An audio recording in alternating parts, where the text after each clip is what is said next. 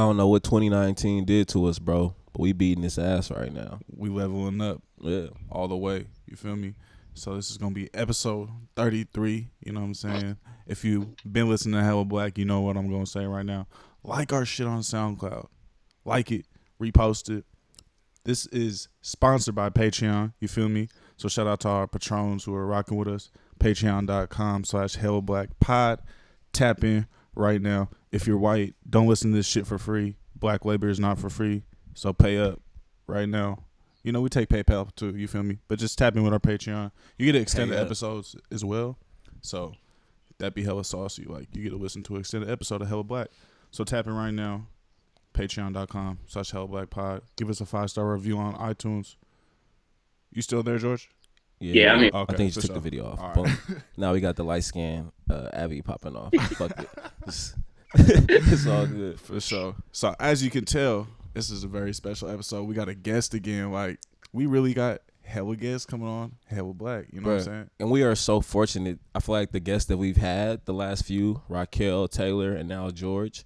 No disrespect to all of our other guests like Khadijah, Raquel, and Sankofa. Like we've had some Black Neighborhood, Raj. We had some fire. But I feel like the last three, bro, is just people that I've like learned so much from. So Yeah. for them to come on to the podcast and be able to teach to the masses, Right. Like, or at least our the hella black masses. And we don't gotta talk Yeah, as like, much. I'm like that's We damn near finna learn too. You feel Yeah, me? I'm excited. I feel like Yeah. this episode is something too. I'm hella The different topics that we're gonna talk about. Like, there's not.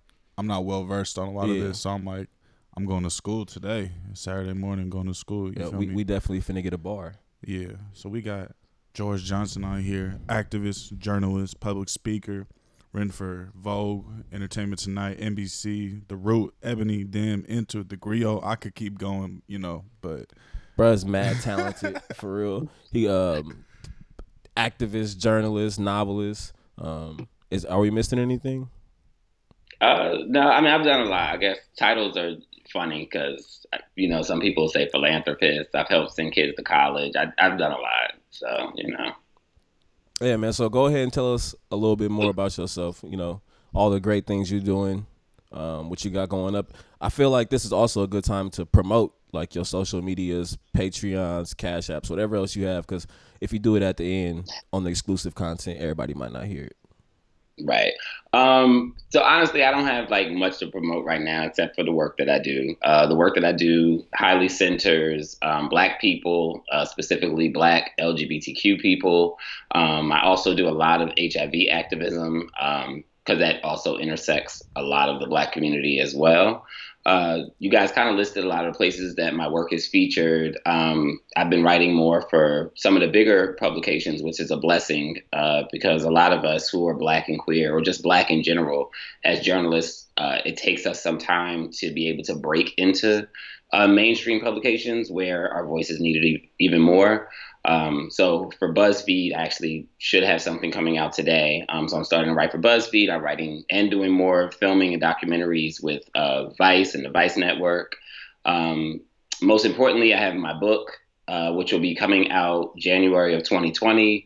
Uh, the pre-order should be out sometime around April or May, called All Boys Aren't Blue, which uh, discusses my. It's a young adult memoir, and it discusses my struggles with um, black community because I was gay and my struggles with white community because I was black and how those two things intersected to play a role uh, in my childhood development and young adulthood.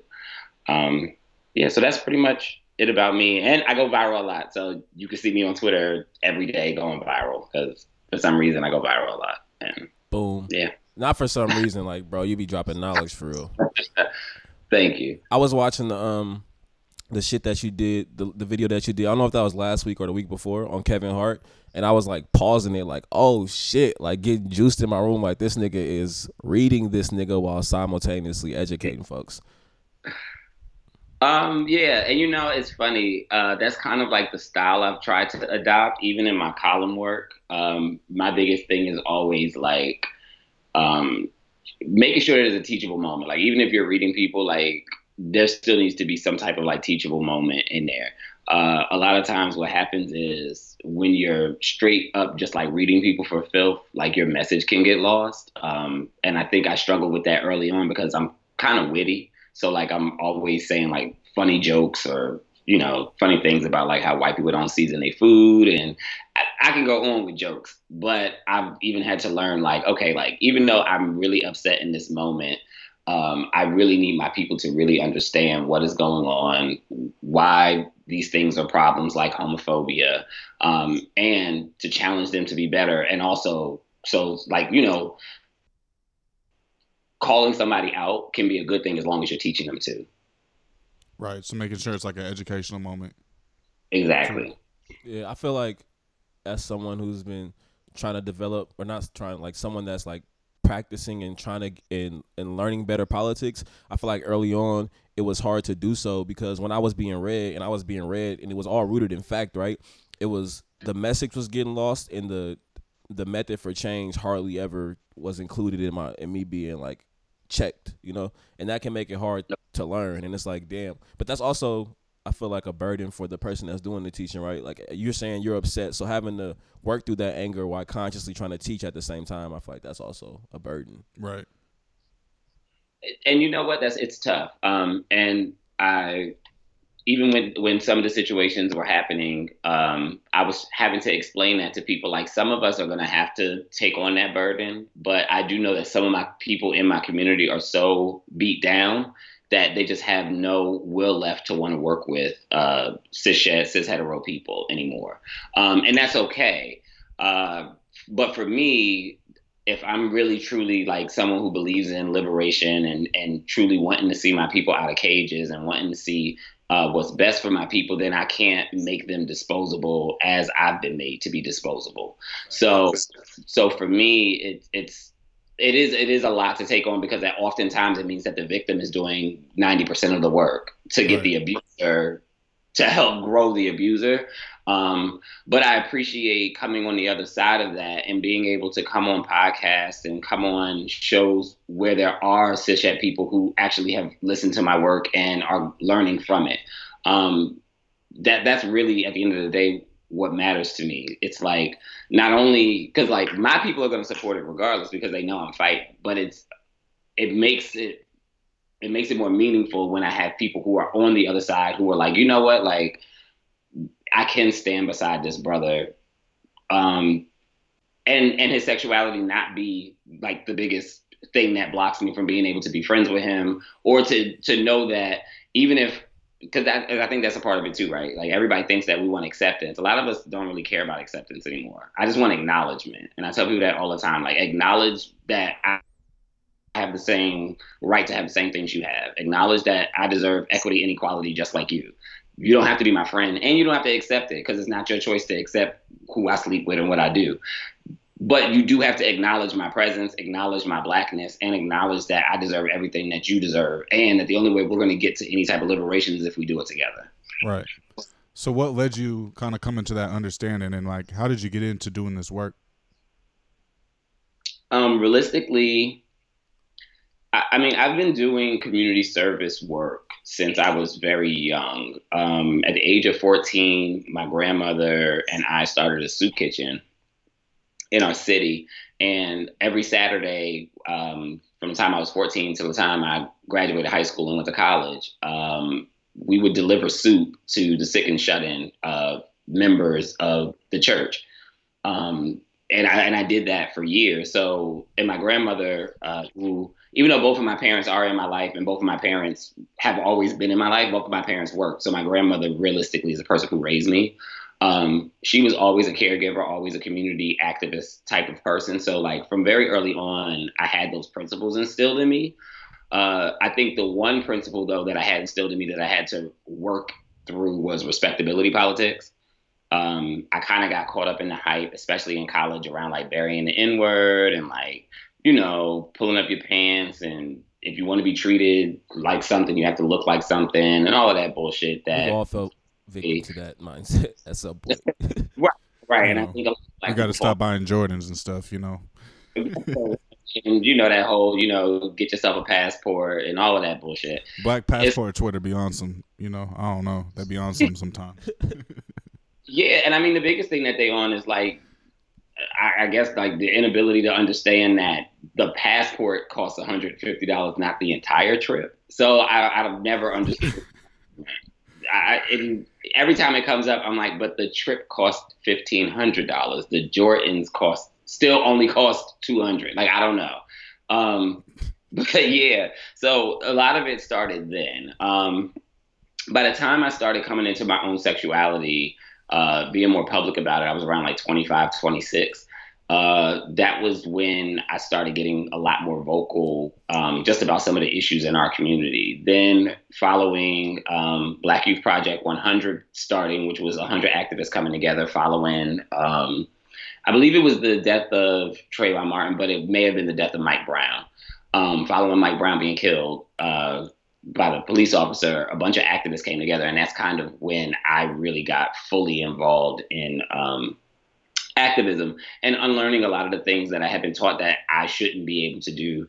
Um, one of my big pushbacks that I've started doing is like I've always had tattoos, but I always had them in places that you couldn't see. Like places that, as long as I wore a shirt, you wouldn't know that I had mm-hmm. any tattoos. And so now I have tattoos on my hands. Um, as a sign that I'm not your respectable Negro. Like, you know, like because you can't get a job like that. Well, I got a lot of jobs and yeah. I still so, you know, that's some bullshit that I had to work through and unlearn. Um, so yeah, that's kind of how like my whole path got started. Um, a lot of times what I tell people like activism truly starts when you become an activist for yourself. Mm-hmm. Um, so a lot of times people ask like how'd you get in activism and i tell them like i started fighting for myself like people kept telling me i couldn't be this so i started fighting for that once i started fighting for that i realized there was a whole bunch of other niggas that needed to be fought for too for the same reasons so then i started fighting for them um, and then that's literally how activism starts. I think for me, the reason that my platform has grown so fast and has gotten so big and I get so much attention is because I'm able to parse through conversations with nuance. Uh, a lot of people just they just talk and they just like talk very linear.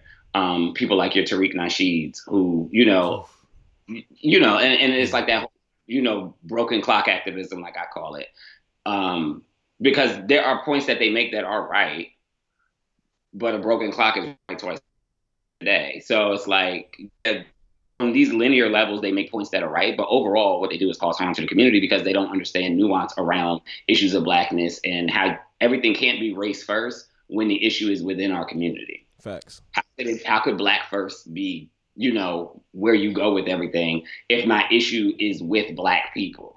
like so, like black first can't work in community. Black first can work outside of community a lot of times, like when we're going against other races um, with our issues.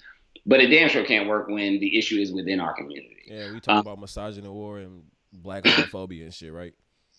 Right. So, like, right, you talk about like uh, misogyny, homophobia, transphobia, yeah. uh, and classism, even like you know, classism, ableism, which is something that I'm I'm w- learning to work through too. Like the ableist language that I may use, like when I say like, oh, I'm standing up for inequality. It's like, well, everybody actually can't stand up. Facts. But this was something that I, uh, uh, an activist within me um, who is disabled, kind of taught me one day, and she was like, you know, not to be rude or like pick out little things, but she's like, you do know everybody can't stand up, right? And I was like, damn, I never even thought about it like that. Or, um, you know, the biggest lesson I learned was when people used to come for hashtag activism, and the disabled community, a lot of them were like, this is the only activism we can do.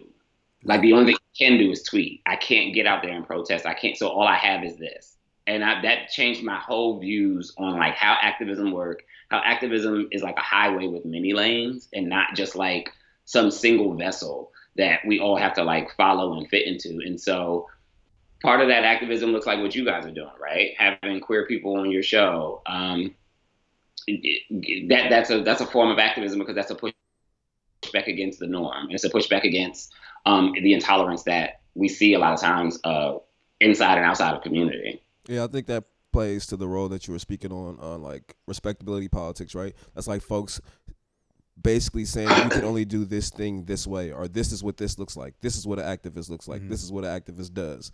Um, so yeah, that's I think that's something Blake and I are trying to be conscious of. Like you feel me? We both got gold teeth. This nigga got big afro. I fucking sag in the office. Like just trying to do all these things that combat, I, I guess, what fucking people, the images that people put out of this is what an activist and an organizer looks like. Yeah, because I feel like sometimes I try to put put you in a box, like oh, especially like if you look back in into the '60s, it's like damn near everyone was wearing a suit. You know, not everyone, right? You know, the Panthers was looking different, but like if you didn't have a suit on, you know, if you didn't have a low cut haircut for a while, you know, especially like you know, Nation of Islam type respectability politics, it's like you're not an activist. Like I, know, I remember one time I was at a bar, and they're like, Blake, you ain't on your activist shit. I'm like, no, can I not just like sip some Hennessy and hang out with my friends? Like what? right. Um, right. And and and like truth be told, I always find those narratives funny. Like when people show like those pictures or those memes of like back in the day we dressed like this, or back in the day we protested or we fought looking like this. It's like y'all do know like back in the day most most niggas wasn't supporting Martin Luther King, right? Right. A lot of niggas didn't support the civil rights movement movement. Right. Like people were like, why are y'all shaking the table? I mean, like, I don't know. It's just we do these weird ahistorical things. And so that's why one of the newer things like that I'm also working through is like abolition work. Um, you know, and abolition work is like really just abolishing systems. Um, and, and it could be even as small as like um, not moving when like a white person doesn't say excuse me. Like I, I felt that in my soul right there. That's just uh, got me. Yeah, I could think of a million examples. and I did it just yesterday. Like me and my friend, we were at a coffee shop, and we he was we were about to leave to go head out, and I could tell the woman was like waiting for our table, but she didn't say excuse me. And I was about to move out her way, and then I just stopped, and I was like, I'm not moving. If she don't say excuse me, then I'm gonna wait till you're done, and then we're gonna move. And then I did. You know, he took like maybe another minute to get ready. She just stood there. Um, once he got ready, we walked out. And when I turned and then I turned around, I was like, next time if you say excuse me, you can sit. And then we left. But I was like, you know what? That's part of like some of that work that we have to do, like to abolish the norm, right? Oh, you're supposed to move like I'm supposed to move out the way because you're you think that you have the privilege to just do that. Um, and you don't. You need to say excuse me just like anybody else needs to say excuse me. Um, so like it's very small things that you can do like in your daily life to abolish certain things, and then like you know you have like macro level abolition work that looks like um, getting rid of prisons, right? Um, which is also something that's tough to work through, and something that I'm very public about. Like I understand the need to get rid of prisons. I also understand that there are niggas like R. Kelly out there, and I'm not sure. You want those niggas on the streets. Facts. But you know, working through abolition work means that community makes those decisions on what we do with niggas like that, even if that means death. As long as it doesn't mean that you're punishing him for a crime, but you're punishing him to protect others, right? And so, like, there are a lot of readings and teachings around what that looks like too. Um, but I, I, I do think like it's just important to know like that through all of this, like this is like growing, right? And you make missteps along the way, and my biggest thing right now is like not falling prey to a white bag. Um, you said bag. Yeah, yeah, a white. Yeah, because of course you know once you get a higher profile, white money comes at you quick.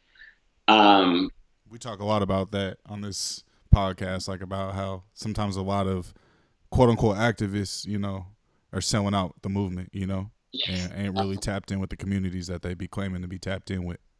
Right. Um, and that's why I, I, make sure like people see me out and about with my community, right? Like I'm, I'm, I go out to gay clubs and I hang out with gay people. I'm also an alpha, so I'm in a fraternity.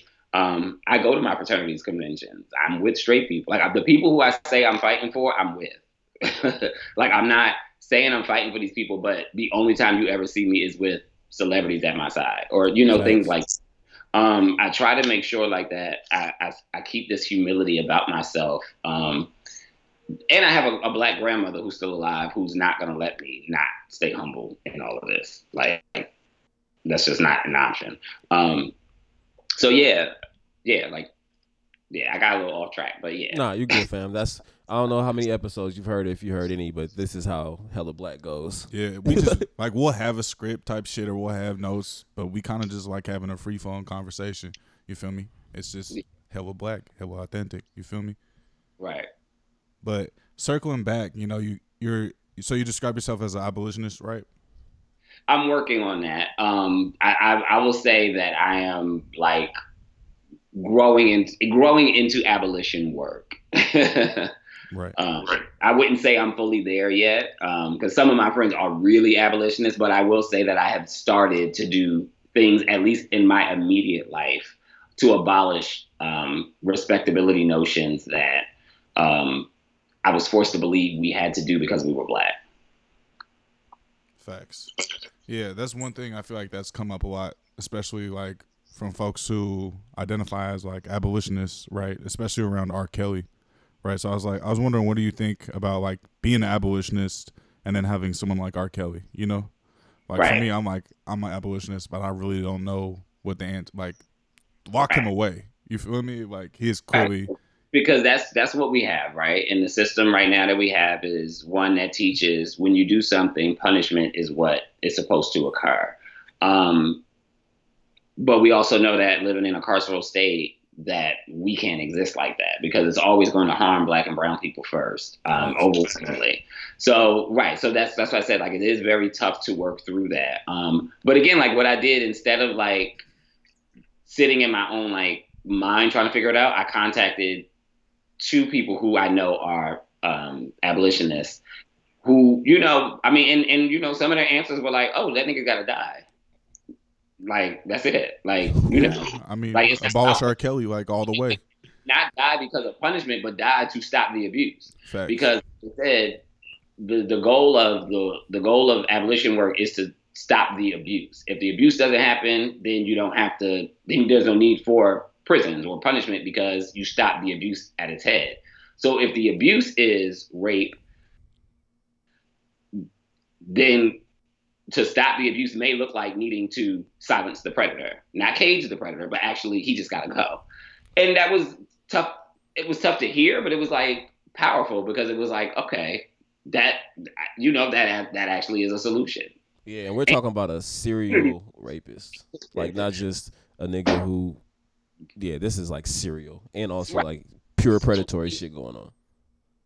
25 years of like black women being and you know and not even that right because like r kelly is just a is a person but r kelly is even worse than a person he's a culture Facts. and so Right. it's like it's much bigger than R. you know, Kelly. like- it just be a serial rapist, which is just awful. But not only are you a serial rapist, you are literally like a a gatekeeper of a culture that allows it to happen. Um, and that's even more harmful than anything, bro is you like know, spearheading this rape movement, bro. right? Because you then allow others to get away with it.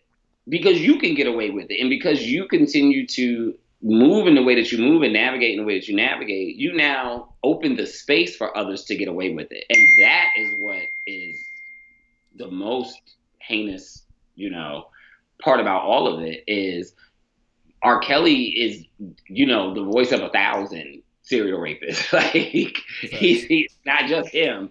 Because let's be clear, it wasn't if you watch the documentary, it wasn't just him. It was it was The torment. Torment, yeah. the the friends who went into the mall to get these young girls. Because it wasn't the producers. Because if you think we watched that and believe that R. Kelly was the only one sleeping with these young girls that he was bringing around, and we all fool. Fuck no. It was all of them, everybody. And because he protected the system, he allowed other rapists to become rapists or have the the, the access and the power to be rapists too. He created And the conditions. That's what's the whole culture. Yeah. So how do we get at these deeper cultural issues, right? So like how do we like I don't know, abolish the system that also is producing this culture, right? Repeat that.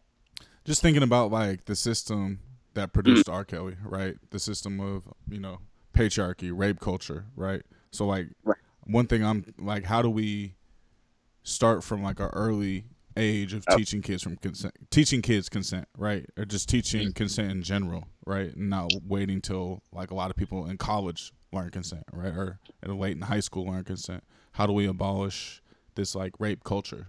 Or what are your thoughts on that?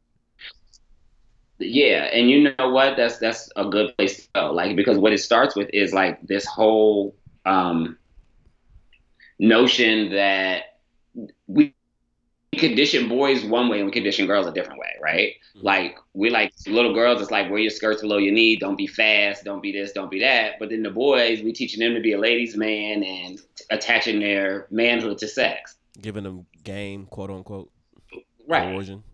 And how could that ever work? Like, how could you, on one side of your culture, be teaching women to, you know, be one way, and and to protect themselves and not be you know, like don't you know don't you don't want to be a hoe, you don't want to be this, you don't want to be that. But then on the opposite side of that, we teaching men to be ladies' men and this and this. So if you're teaching that, then what happens when a girl who was taught not to be fast, not to be a hoe, not to be this, not to be that, meets a guy who was taught your manhood is attached to your sexuality, try and bag these girls, try and do this, try and do that rape is what happens because literally you have one party who's being taught not to do this and to say no and you have another party that's taught to go at that at all costs.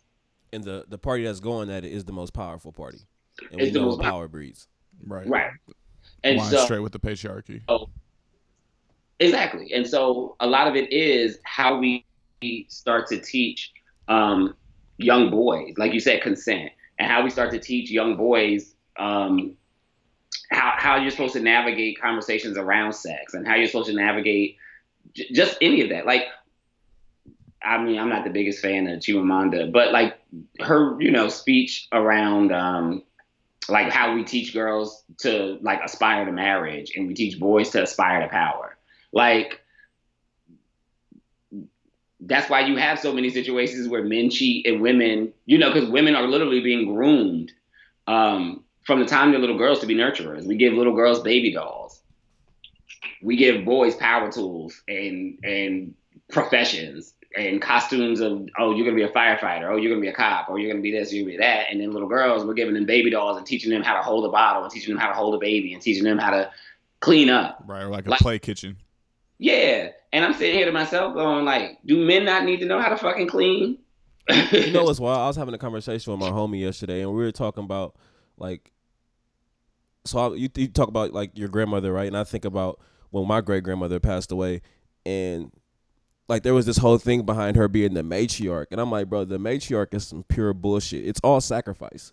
Like from the moment you're born and you're taught, like you said, to little girls are playing with dolls and kitchen sets and laundry sets and shit, right? Like we're grooming these folks to be matriarchs, but the matriarchal experience is just pure sacrifice. That's all it is. Right and uh, yeah, and again, like you, again, I always go back to like this whole notion that boys shouldn't know how to clean, like, or boys shouldn't know how to cook, or boys shouldn't know how to do hair. It's like, don't boys have hair? Don't yeah. boys like it, it, it's, it's my so hair great. long. My hair long. I'm just learning how to like do my shit. Like, bruh, and it's black women who have taught me. You know, it's funny. Like I learned how to cornrow. Like my mom was a beautician. Um, still is a beautician technically, but like when I was growing up, she had her own hair salon, and I, I used to go there after school sometimes.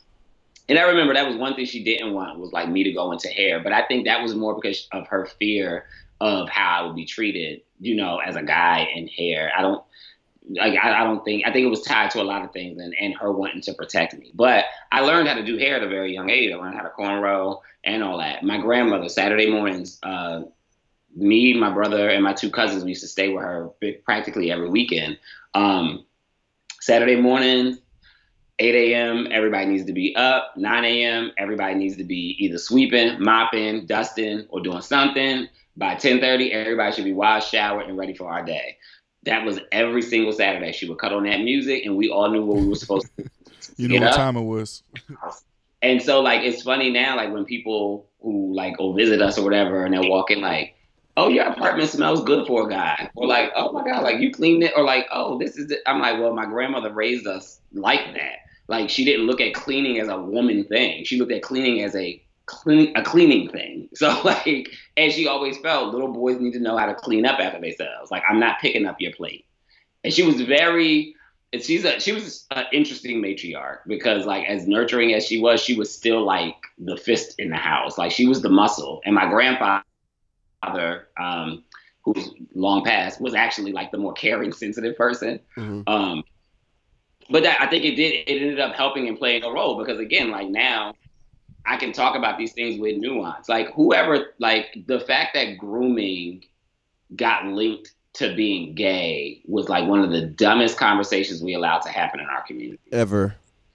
And now when we see like straight dudes that are getting their eyebrows done and you know getting their beards glossed up and fine as hell, now nobody says anything. But I'm like, I remember there was a time, not too far ago, that straight men. I mean, couldn't look like nothing. Like you had to look almost ungroomed. Like your nails had to be dirty. yeah, and I'm like, did you want to like a yeast infection? Like what's going on? yeah, I'm like, it's yeah. wild when I hear women like, or you hear yeah. women like bashing dudes that are clean. I'm like, you let niggas touch you with those hands? like what the fuck? And I mean, you see it so much, and it's so, and that's another, and you know, like that's another community conversation that I've had. You know, um, you know, sometimes black women are harsh on gays, and I understand it's a it's it's a a, a part where of, of, my community that is also um, harsh towards black women and, and misogynistic. But it's it's a it's a very toxic environment sometimes with um, the way that women come at us too. Like there are a lot of women who look at us as competition, and I'm like, I I, I haven't fully figured that out yet how that how that works, but you know these are the I think to go back to a point you were trying to make, like how do we start to break some of this conditioning? I think we have to actually be willing to have conversations about it. Um, like Don Lemon, you know, he he he kind of close to getting a plate at the cookout, but you know, because he's fucked up a lot in his career around some respectability stuff. What I will I say is like Brown stuff, like he was exactly what I will say is I appreciate that you get to watch Don Lemon's growth, right? Like we've all been able to literally watch him grow in his conversation, in his nuance, in his understanding of black community. And I think that although like every piece of what he said during his like whole 10 minute monologue uh, on the Kevin Hart situation, there were parts that were like, oh, he still got to work through that. But I think overall he did a great job because he addressed the problem, right? You have a lot of black gay celebrities who said nothing who to this day have still said nothing.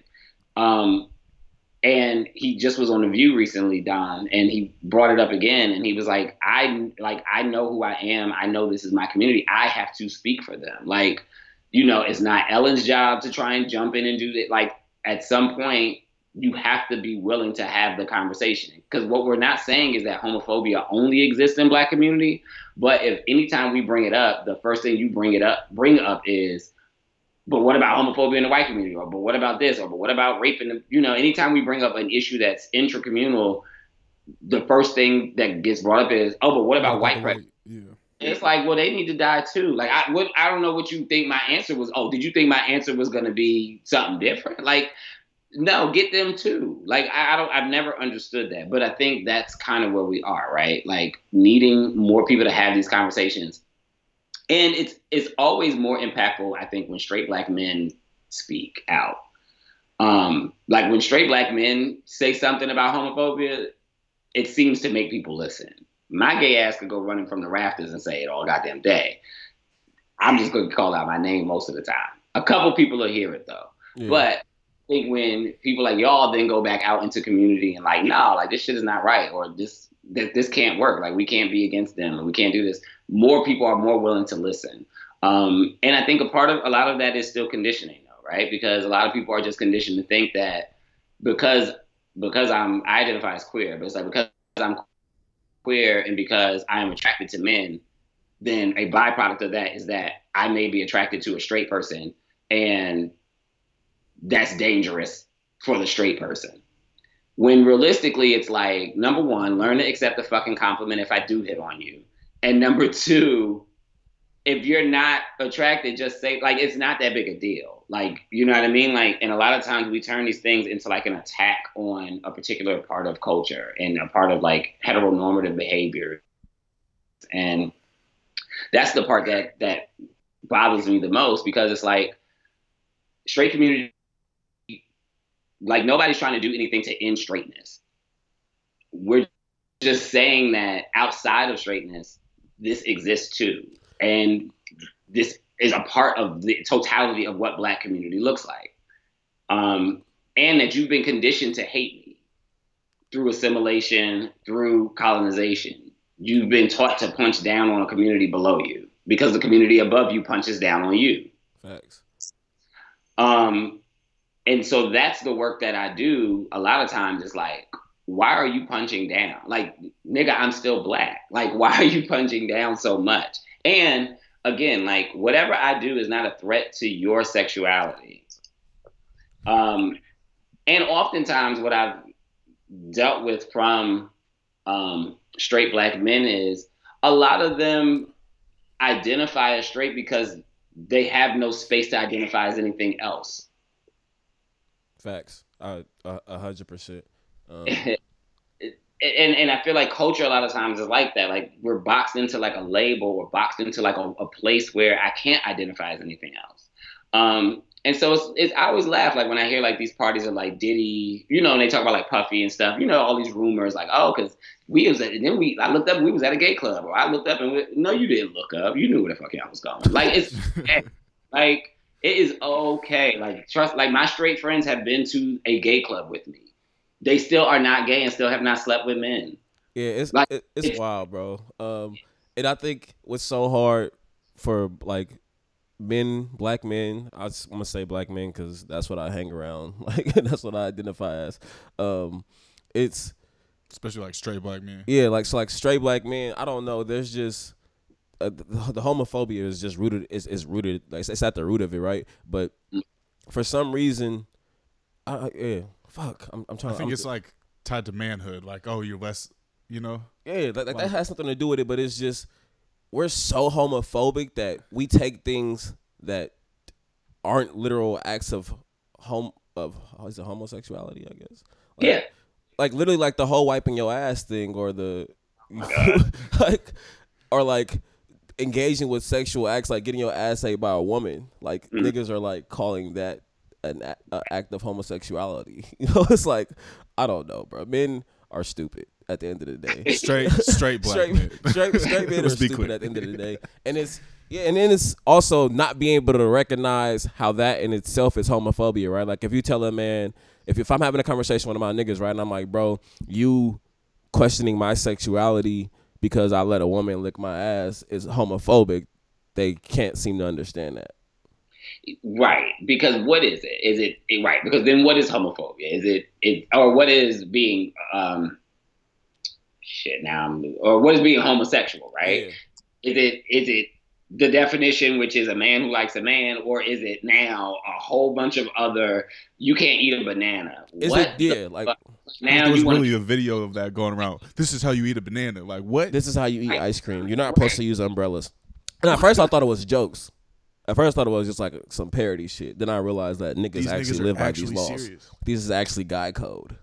Yeah, and and I've never and again it's it's just so interesting like I don't even know how else to describe it, but but it's like I just feel like the the more you're starting to see queer people publicly, the more you're starting to see hetero community push back with these weird ideologies um, around almost like how to how to spot if your nigga is gay. Like, does he eat a banana? Does he does he wipe his ass? Like it's I don't know, it's very weird like ideologies around it, and I'm just like, okay, like, and at the end of the day, like it it it just doesn't help our community at all. Like nobody's growing from any of that, and if your man, like again, like if your man is identifies as straight, but is sleeping with men or sleeping with other um, people who identify differently, that don't have nothing to do with the people that identify differently. That's everything to do with your man. Facts. So you might want to have a conversation, number one, with your man, but you also might want to allow him the space to actually say what he is feeling sexually. Um, something that I haven't like really dove into publicly yet. Um, within like my fraternity, like I'm very well known now. Um, I have where straight men will contact me all the time to want to work through certain urges or feelings they're having. And oftentimes it'll be like, I'll give you an example of one. Like it's as simple as like I had a, a call one day from a, a, guy who I knew and um, through the frat, And he was like, I didn't want to, you know, talk to you about something. I was like, all right. And he was like, um, I was in the gym and he was like, you know, I was in the locker room. And he like, you know, people change in the locker room, whatever. He was like, but it was just one guy, and I just was looking at him changing. He was like, and I felt something, and I was like, okay. And so, you know, the next question was like, am I gay? And I was like, no, like, no. I don't know if you watched The Office. You watched The Office? I've seen The Office. Before. Yeah, there was an episode where uh, this like one of the characters, he's just like I don't know, something happened with the man, but he started crying to the gay, uh, his gay coworker, like Oscar, am I gay?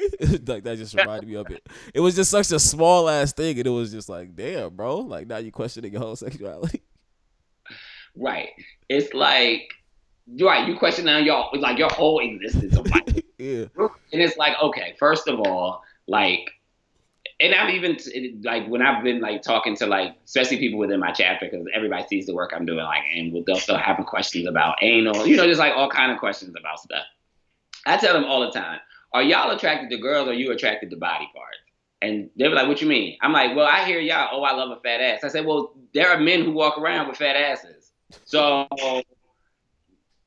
and then they all like stopped one day and was like, "Oh shit, I never thought about it like that." Right? Because I was like, "Y'all don't think y'all just, you know?" I'm like, "Y'all, y'all gotta get out of that box of what you thought."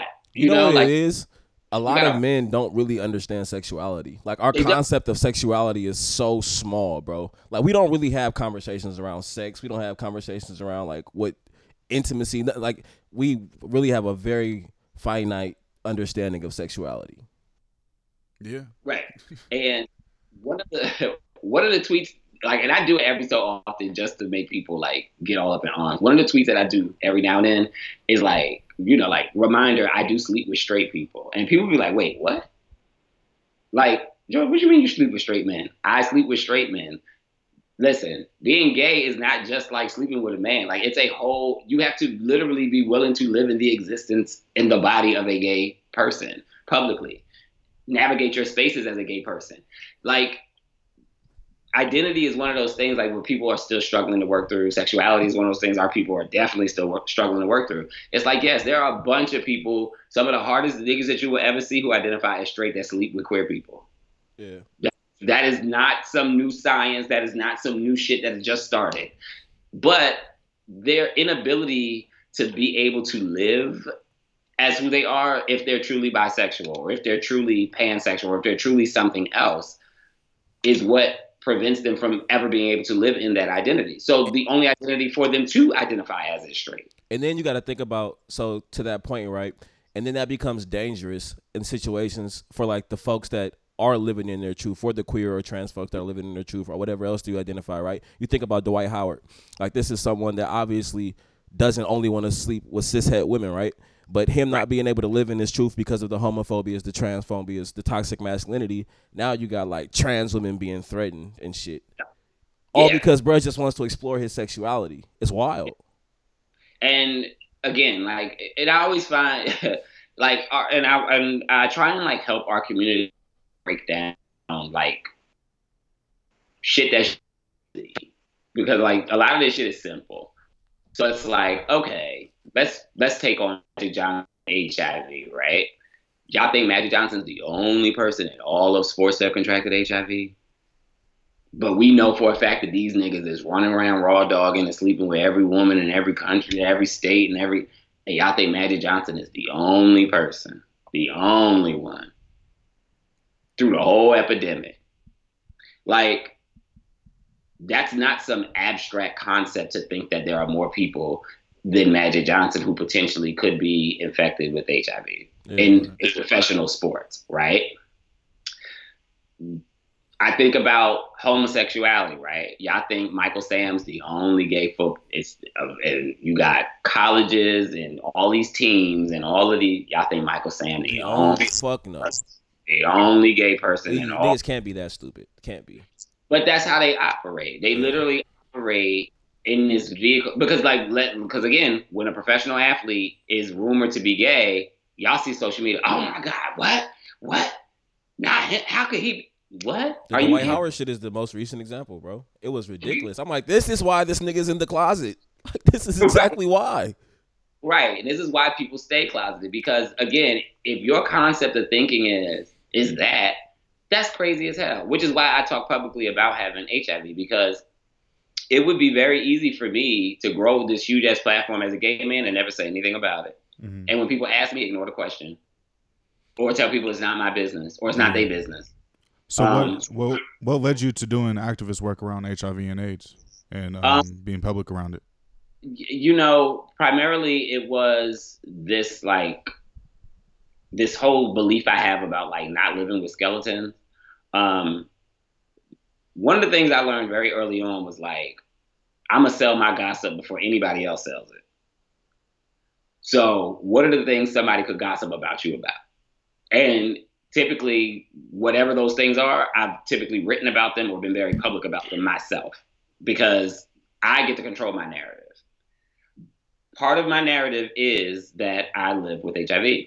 So I can't in, in my good conscience feel like I'm going to liberate my community if I'm not willing to speak up and speak out on the things that directly uh, not only affect me and infect me, but affect and infect others who are like me. Um, and so that was why I decided, I think when I wrote about it, I feel like it was 2014. Uh, it was 2014, 2015. I wrote a story about having HIV.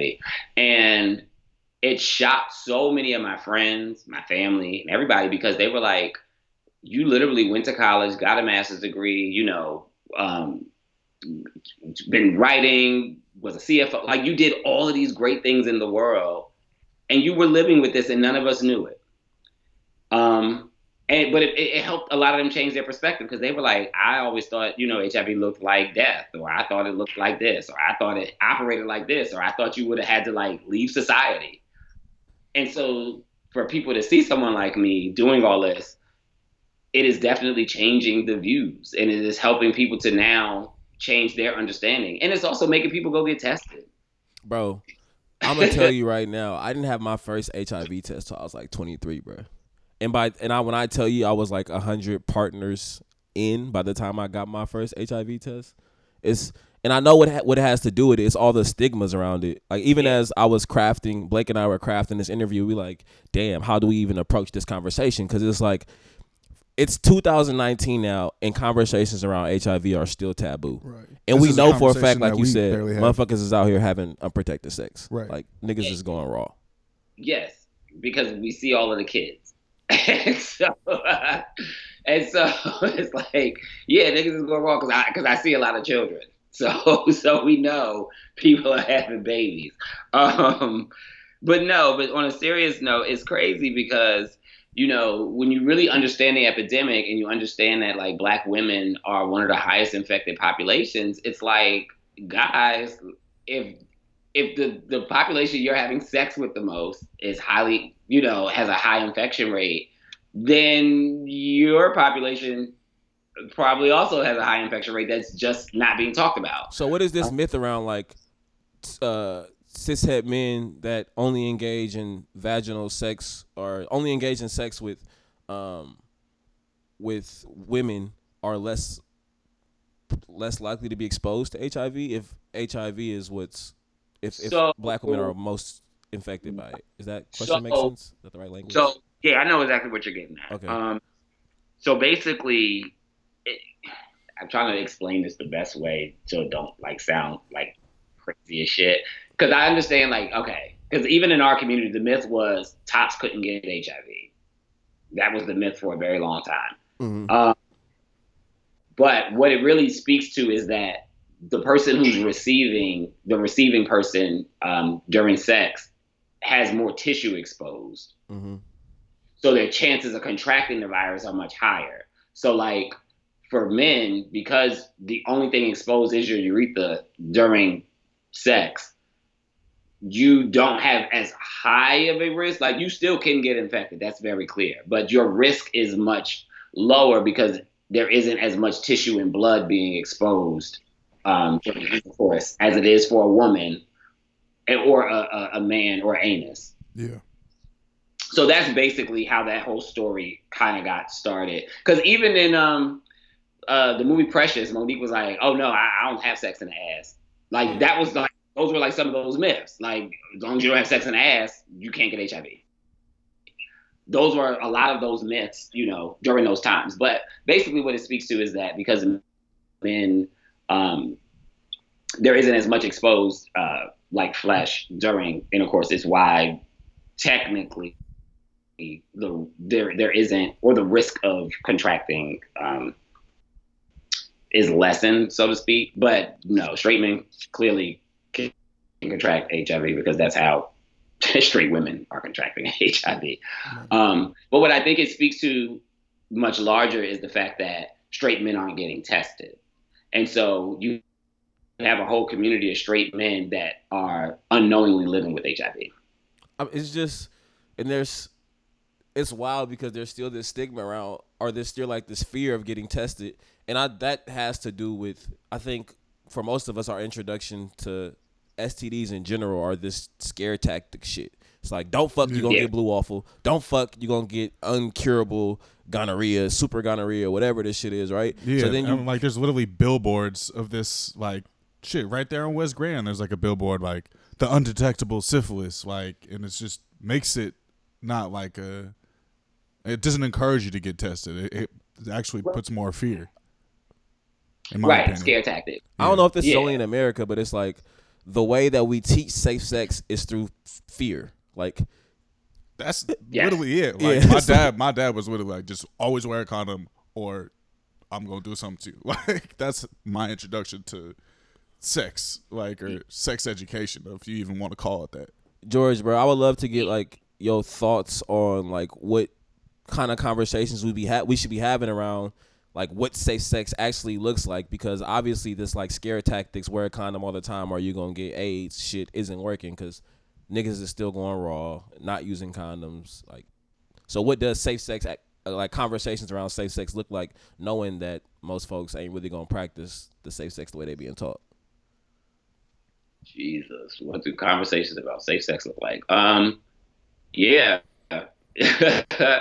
um, in the book, I touch on that because I was like, I when I think about like my sex education, I was like, it was horrible. Like, most, I'll say this: a lot of people are learning sex education through porn, That's a bad place Uh, to learn it. and 'Cause no That's consent like- that shit there's no Yeah, condoms no condoms. Like that's That's honest. Like, porn probably teaches most people how to have sex, even how to put on a condom. Like, I mean, like most people. Then I just, you know, honestly, it's either trial and error that they're learning. So it's like they're either learning through trial and error or, or through videos that they can see other people having sex. And I for Um, sure have sex never seen education a is- porn scene with like you never see a porn scene with a condom being put on. Like it's the condom just magically appears it's just like magically appears like ta-da. Right, magically appears and it's on. Um, you know, it is. It's it's unbelievable that we're like you said we're in 2019 and we're still like having this conversation around, around sex education, right? Um, one of the biggest things is like this whole notion of abstinence is still running rampant in in America. Um, like that there's like that that, that abstinence can even work.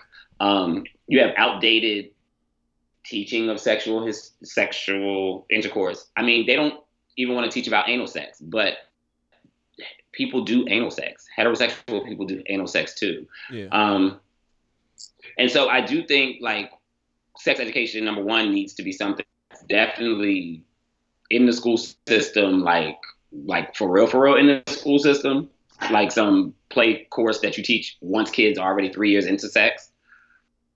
But like kids are having sex at what 12, 13, Yeah, even younger. sex for the first time at like 11 years old, sixth grade type shit, unprotected for sure.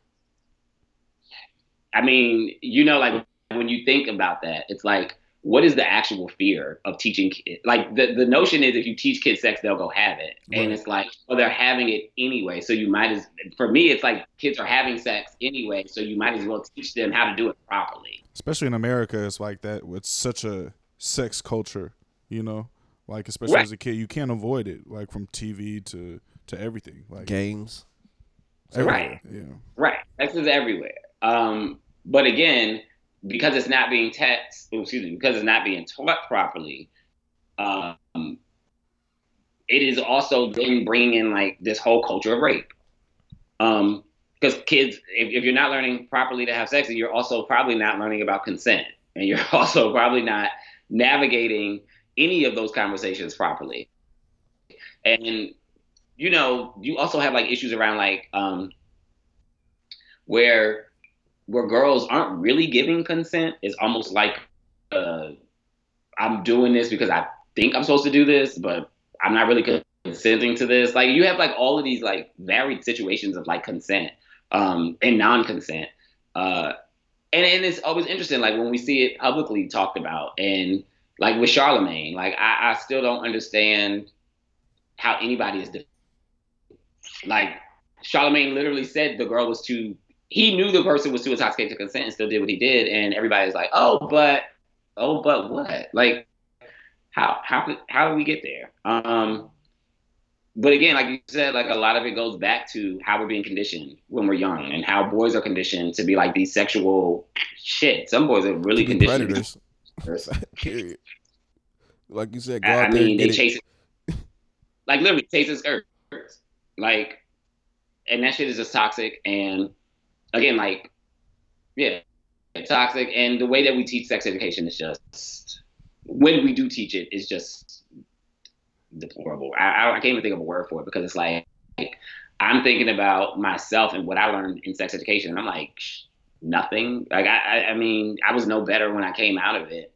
Um, than I was when I went into, you know, sex ed.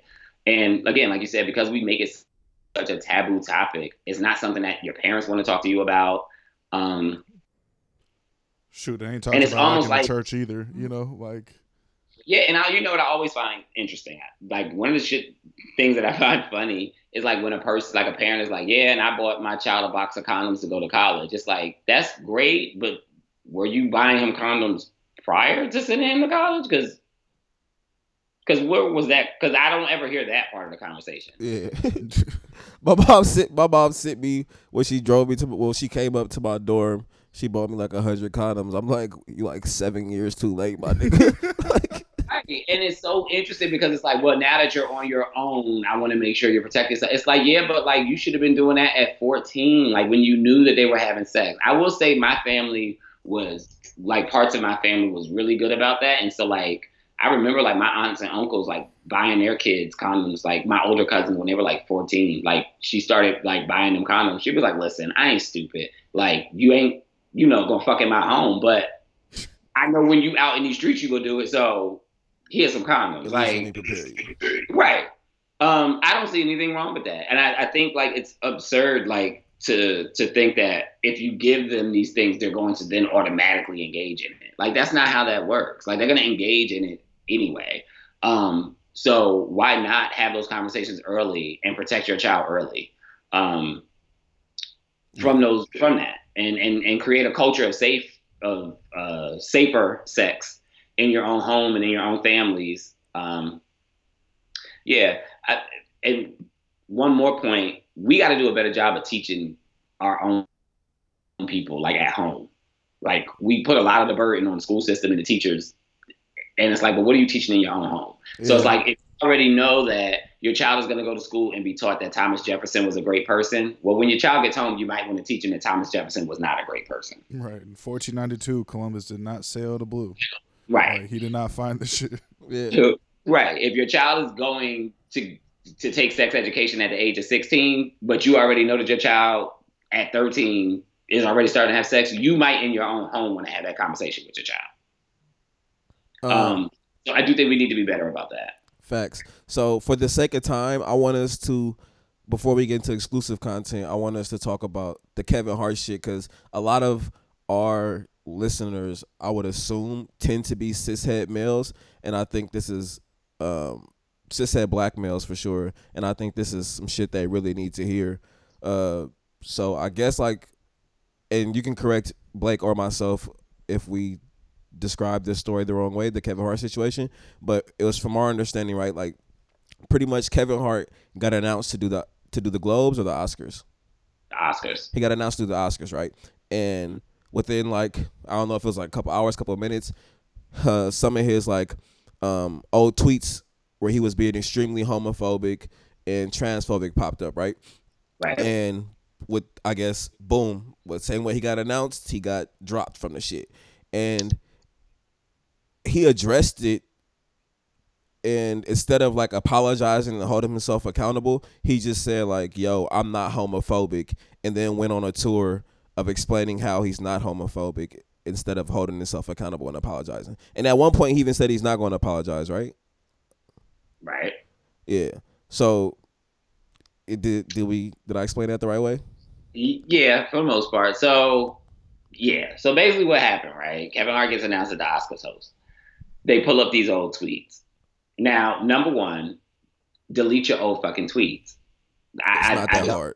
I don't understand how ten years later, if you really apologize and, and people told you you was dead ass wrong, why these tweets are still floating on floating on Beyonce's internet. I don't get it. But okay.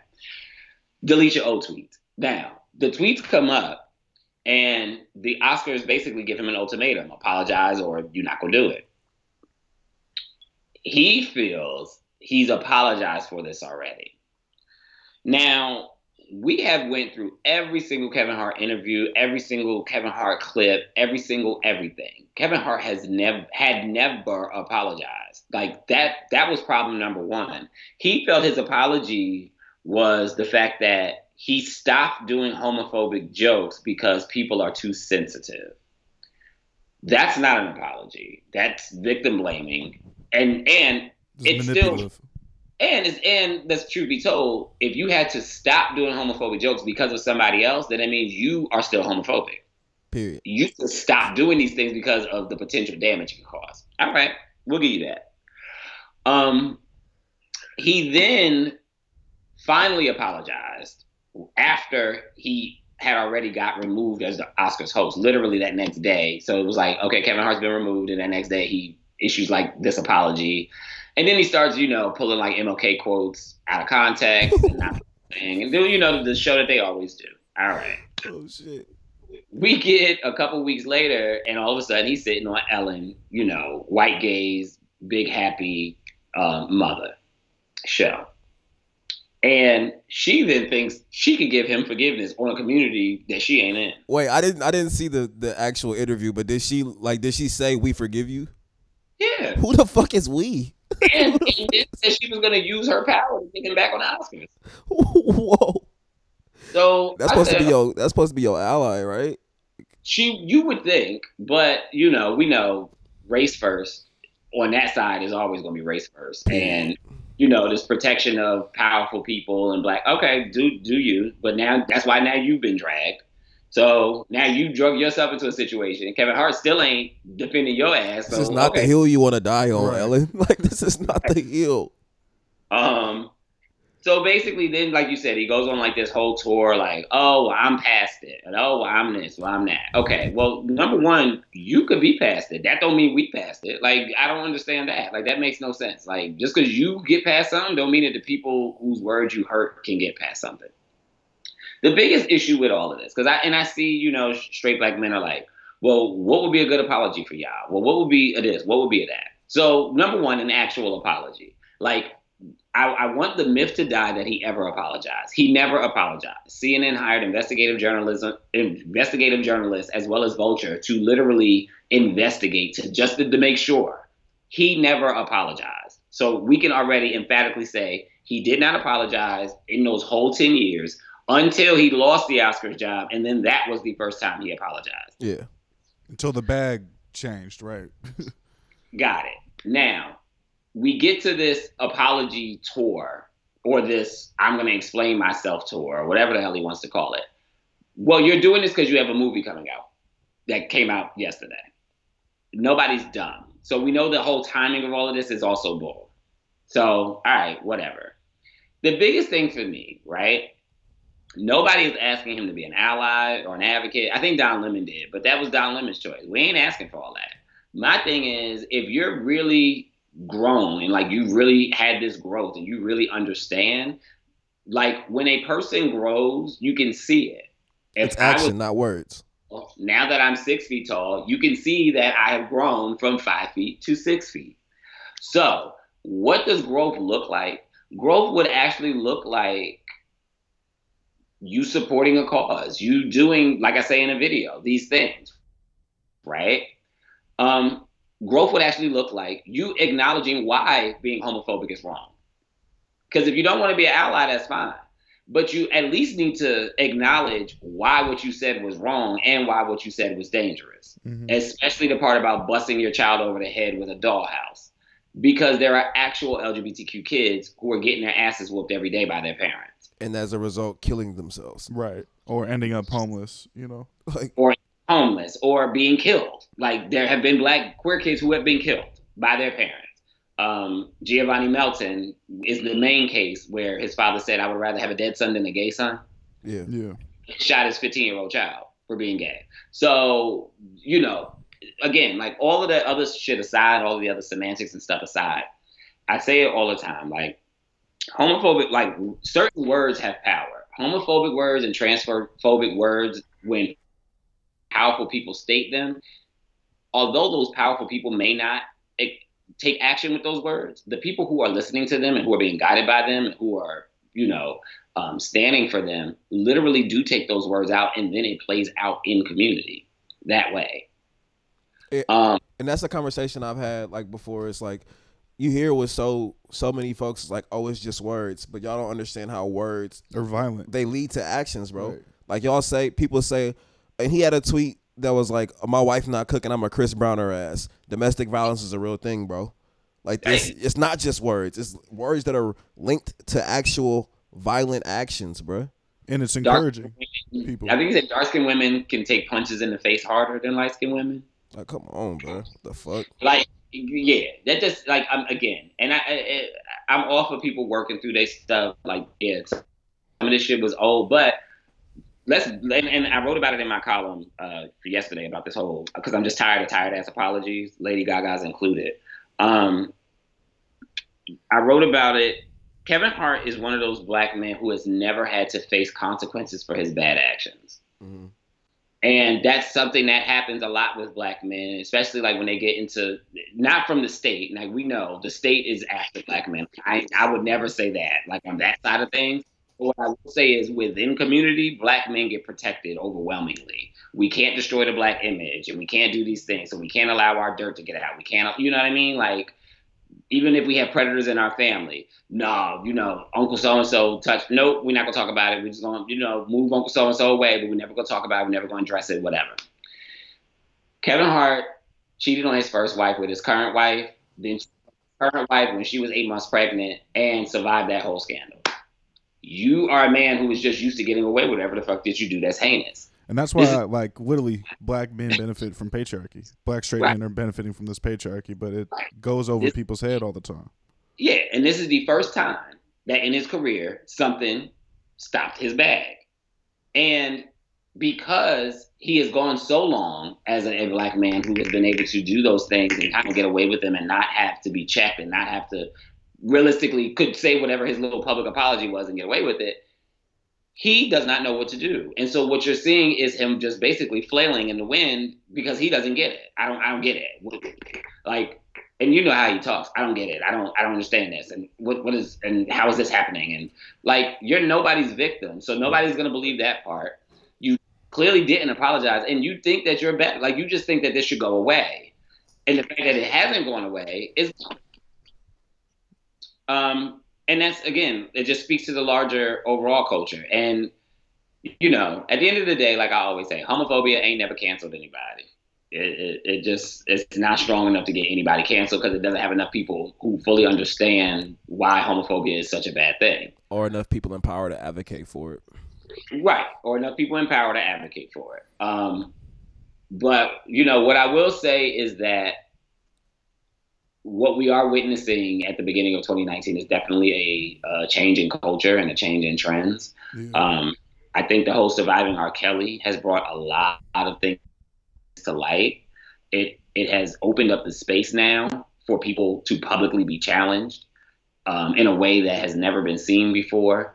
To the point where you now have Lady Gaga trying to figure out her way up out of it. You know, you got people like I said, like like Kevin Hart can't figure his way up out of it. Like you, you're going to be held accountable now. Um, And now there are networks who are giving people access to hold you accountable Yeah. in a big way. And so I think what we're going to see moving forward is a lot more of this, like a lot more of when people fuck up, they're not, it's just not going to blow over like it used to. It's just not going to be like a day of tweets and then by the next day, everybody back to listening to these people music and supporting them again. I think there are going to be like real, actual damages that you can actually see now. Um, I mean, honestly, like this movie that apparently like he's released this week is supposed was supposed to be like him breaking into like Oscar territory, right? Like being nominated and like showing his acting range, supposedly. And he let homophobia literally kind of kill that. Um, and again, apology. Um, I just want people to get to a place where they just be like, I fucked up. Uh, Like, accountability can look like that. Like, this is how I fucked up. This is who I fucked up. This is how I'm going to fix the fuck up. This is what I learned from fucking up. This is why I'll never do it again. If we start to get people like to understand like that's actually like what an apology looks like, sounds like, should move like, um, I think we'll be in a much better place. But right now, we just I don't know, like we're just in a weird place. But what I will say is I'm very glad that this thing has come to light because homophobia, um, it is just so dangerous. It's so dangerous for so many people, and now we're getting to actually like challenge it, and you know, feel like things happen now when you're terrible towards your own people. there's going to be reper- reper- repercussions for that shit. Yeah. And and and and there are now straight black people who are starting to fall into the fold of supporting us. So yeah, on that point, um, before we get into the exclusive shit, for Blake and myself and all the other cishet folks that are listening out there, like, how should we and can we use our privilege uh, to advocate for the LGBTQ community, and you know what type of work should we be doing? Yeah, because I know one thing you also spoke about too is like, I think one thing we try to do a lot on this is like it isn't the person who is experiencing, you know, the oppression to all. It's not their duty to always educate. Like I'm supposed us- to survive and educate you, my nigga. Right. So like us as black straight men, like we feel like it's a it's an obligation, and if we all want to be free, this is part of you know being liberated, right? So like part of our our goal is also to to do that work, to do that labor of educating other straight black men. But what are what are your thoughts?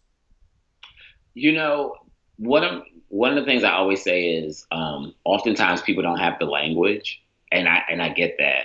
So like for uh, cishet community, like I understand that a lot of times y'all don't have the language to even talk about like why homophobia is bad because you're you're unlearning a lot of it yourself.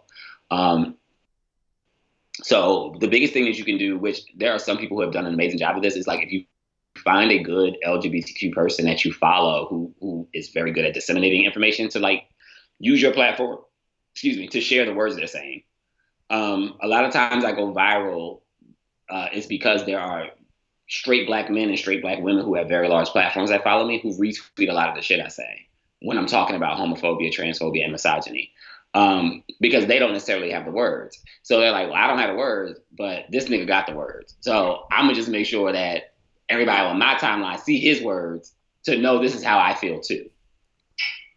Um, support, you know, I tell people all the time, support can look like many things, right? Support can look like money, uh, sending money to like uh, certain causes. Um, support could look like, like I said, a retweet. Support could also look like you, uh, more straight black people talking about their struggles with unlearning homophobia. Um, I think a lot of times because of how social media is a vacuum, it gives you like this microwave effect that people just go from one day I was homophobic to the next day I'm not.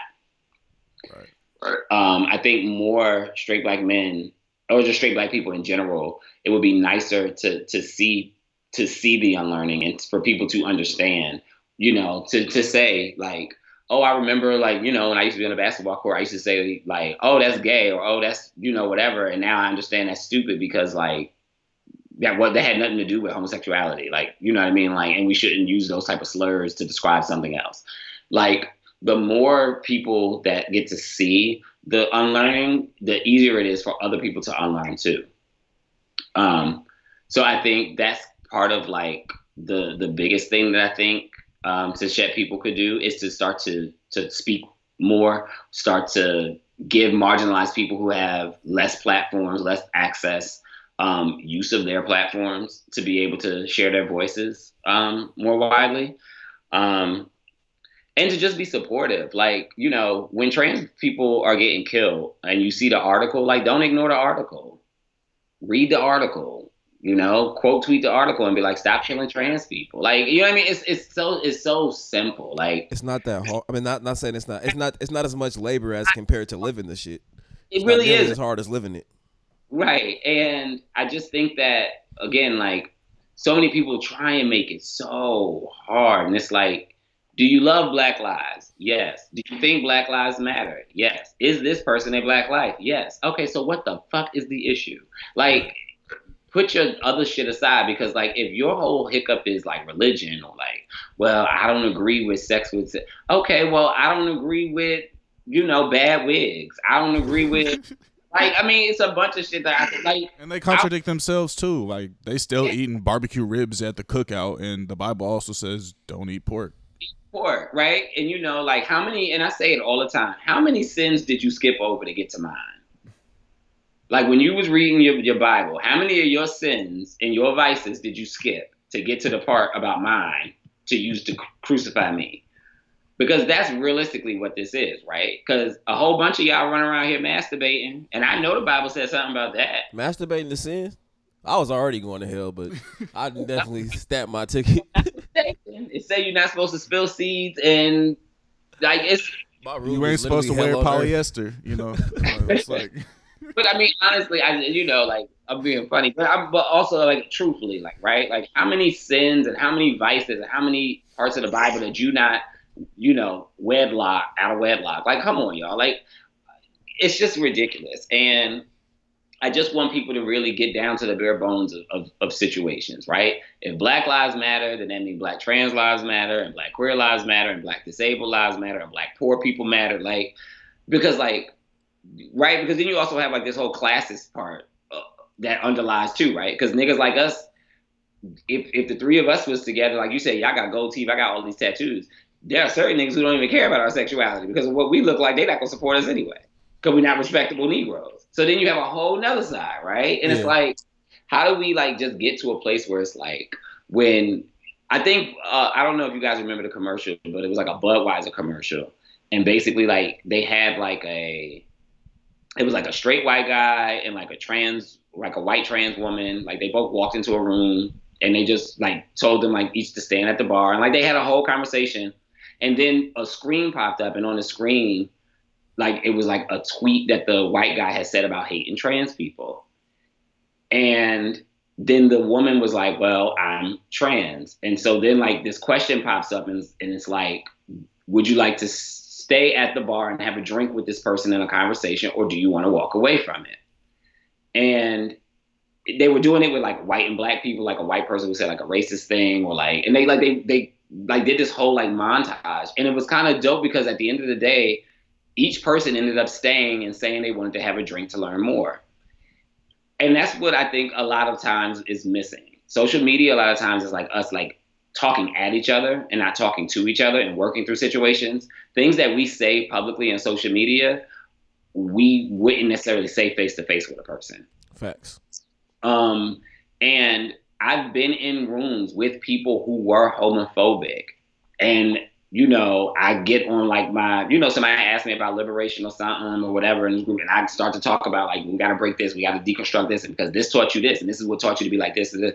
And some of those homophobic people by the end of the night will come up to me and whisper, like, yo, bro, like, you know, I'm not with the gay shit, but like, you dope, or like, you this. Yeah. And I'm like, yeah, like, I'm still a person. Like, I, I, I still talk shit and drink liquor.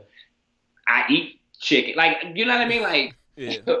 like I don't like we get so caught up on like the smallest parts of people that we remove any type of humanity they have. Um and I'm also like unlearning the fact that to ever think that black people had humanity in this country because we have never even had been afforded that. But what I will say is intra community, intra community wise, I think we have humanity with each other.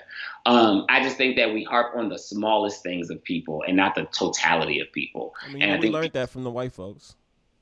Right. And, and, and again, like, right, a lot of that is the conditioning of how we got there. Um, I just like to look at people as total. So, like, even straight black people who are homophobic, like I'm not gonna dispose of you because like there is something about you that's worth being protected. Um, and I'm always gonna try and teach you. Now there's some people that you just gonna we just gonna have to leave off the liberation train. Like it is what it is, you know. Umar, Tariq, they can go somewhere and build a school for their little hotep kids and they could, you know, do whatever the fuck they want to do. But everybody else, um, Hotep Academy. right. That ain't never gonna get built because they, they scammers. right on Black and Milds and um, and Afro Sheen. But I think that again, conversations like these with you, conversations that I have like publicly with with straight black men, like on my timeline, who are like, "Wow, like I really learned something today," or like, you know what? Even with the Ellen video, I was surprised at how many black men were like, you know what? Like before this situation, like I was like, "Oh, y'all just being, you know, sensitive, whatever." But they was like, "You said some real shit on this video that I hadn't thought about." Um, and that's kind of like, hey, that's you two light skinned niggas, bro. Like y'all niggas ain't gonna turn your notifications off. It's not um, me. That's George, nigga. Uh, Before it was you too. Because it's my MacBook. I don't know how to cut the sound off. Terrible, bro. You acting like your phone wasn't over here vibrating. Literally, no, no one on the podcast is gonna be able to hear my phone vibrating. Nigga, yeah, no one would have known. I would have cut it out in the audio. You feel me? I, niggas, shit man. going off. My fault, George. Keep going, bro. Yeah, I might be very light skinned with that. Like, I am not a techie, and I definitely expect somebody to fix this stuff for me. So um, but yeah, you know, I think like again, I think it's like about having the conversations, and it's one of the things that I'm actually working on with Vice. Um, I'm pitching a documentary about um, black boys and um, sexual abuse, and um, we're trying to work through some details so that I can EP that and make it like a really large event or situation with like celebrities and everybody like really talking about what happened to them as children. Um, because homophobia, I think, stems from that too. And a lot of times, what we don't get to see is straight black men and gay black men just in the room together talking through this. Um, and I think if we got to see more of that, then people would understand how it actually exists. People, I think, don't see it, so they don't know how it exists, and so they just assume. By it, like, do you mean like straight straight black men and queer or gay and, black men talk like existing together? Yes, yeah. I think a lot of people don't know how it exists, and so because they don't see it, because it's like if you go, if if you're a straight black man, most of your communal spaces are the barbershop. It could potentially be the church, but it could potentially be like spaces that are overwhelmingly dominated by hetero people. The gym. Right, the gym. And so it's like if you're not visibly in spaces with gay people, you don't even know potentially how to operate because the only thing you know is well they like men and I'm a man and I don't want them to like me. And that's basically the, the depth of the analysis you have around gay black people. Not realizing that you may already be friends with gay black people or that some of us ain't trying to be bothered with y'all. that's what I'm hoping folks can get from this episode. Like the niggas that's listening. Like you got two cishet folks and the two cishet black men and a queer black man existing peacefully fucking talking, right. breaking bread. You feel me? Shooting right. the shit, being niggas, being light skinned. You know. Yeah. Because literally, the one critique I get from Tariq Nasheed, Tariq Nasheed attacks me all the time. But like the one thing he like, he hates straight black men, and I'd be like, I don't like, I can't hate him. I sleep with him. Like, what are you talking about, bro? I, I, I don't understand that. But no, no, no. I usually say that as a joke. But I'd say like I can't hate him like my brother is a straight black man. My father is a straight black man. Like nigga, when I'm protesting police killings, it's straight black men who are being killed. Like no, you just don't like being held accountable. Like I love straight black men. I'm always going to. Um, but I also know that there was a point in my life I navigated my life as a straight black man. So I know what the conditioning is because I wasn't raised as a gay black man. I was gay, but I wasn't raised as one. You know what I mean? Like I was still raised under the conditionings of learning how having to play having to play football and basketball and uh, sports and and all of the stuff I needed to know as a boy, quote unquote, to to survive and to navigate. So I still was conditioned in those very same ways. It isn't until now that I'm unlearning a whole lot of that stuff and being able to be more freer um, with myself and with the things I like and the things I don't like, the things I was forced to like because that's what boys are supposed to do. Um, and so we end up here where I'm just trying to help, you know, other straight black men understand like you can get a manicure, bruh. Like it's like trust me, I promise you, it is not like going to like just automatically turn every woman off from you and like it, just it's just yeah like breaking like these small concepts of masculinity um and what that looks like is kind of like my objective a lot of times when i'm talking with straight black men um who are who i think are persecuted you know a lot and just need space to almost like learn themselves for the first time outside of what they've been conditioned to be. Facts, man. We got George on here dropping his knowledge. This is yeah, this has been great. Like, there's definitely gonna need to be like a part two at some point because I feel like we only talked about maybe a couple of the things that we aim to talk about. So, you know, we trying to also stay in our uh, hella black budget. You feel me? we, we good. So, if you want to get this next part, you got to become a patron. Yeah. So pay up so we can continue to you know, have guests on our episodes as well, so we could pay our guests. You feel me? We ain't, you know, we paying our guests and shit. You feel me? So except for if you white, or, or we might not ever have a white guest. Hell no, this ain't uh, hella white. Yeah, so we might never, or, or if you identify as straight and you make money, straight black male, we probably not gonna pay you. Yeah. So keep it a bad. You could just consider this community service. um. So to tap in this next spot, you feel me? Patreon.com slash hell black pod. George, you want to shout out your socials one more time? Uh, it's I am GM Johnson on Twitter as well as on Instagram. Um, I have a Facebook. It's George M Johnson, but I mean I post from there time to time because you know Facebook is the feds. Facts. So y'all follow George and support his shit.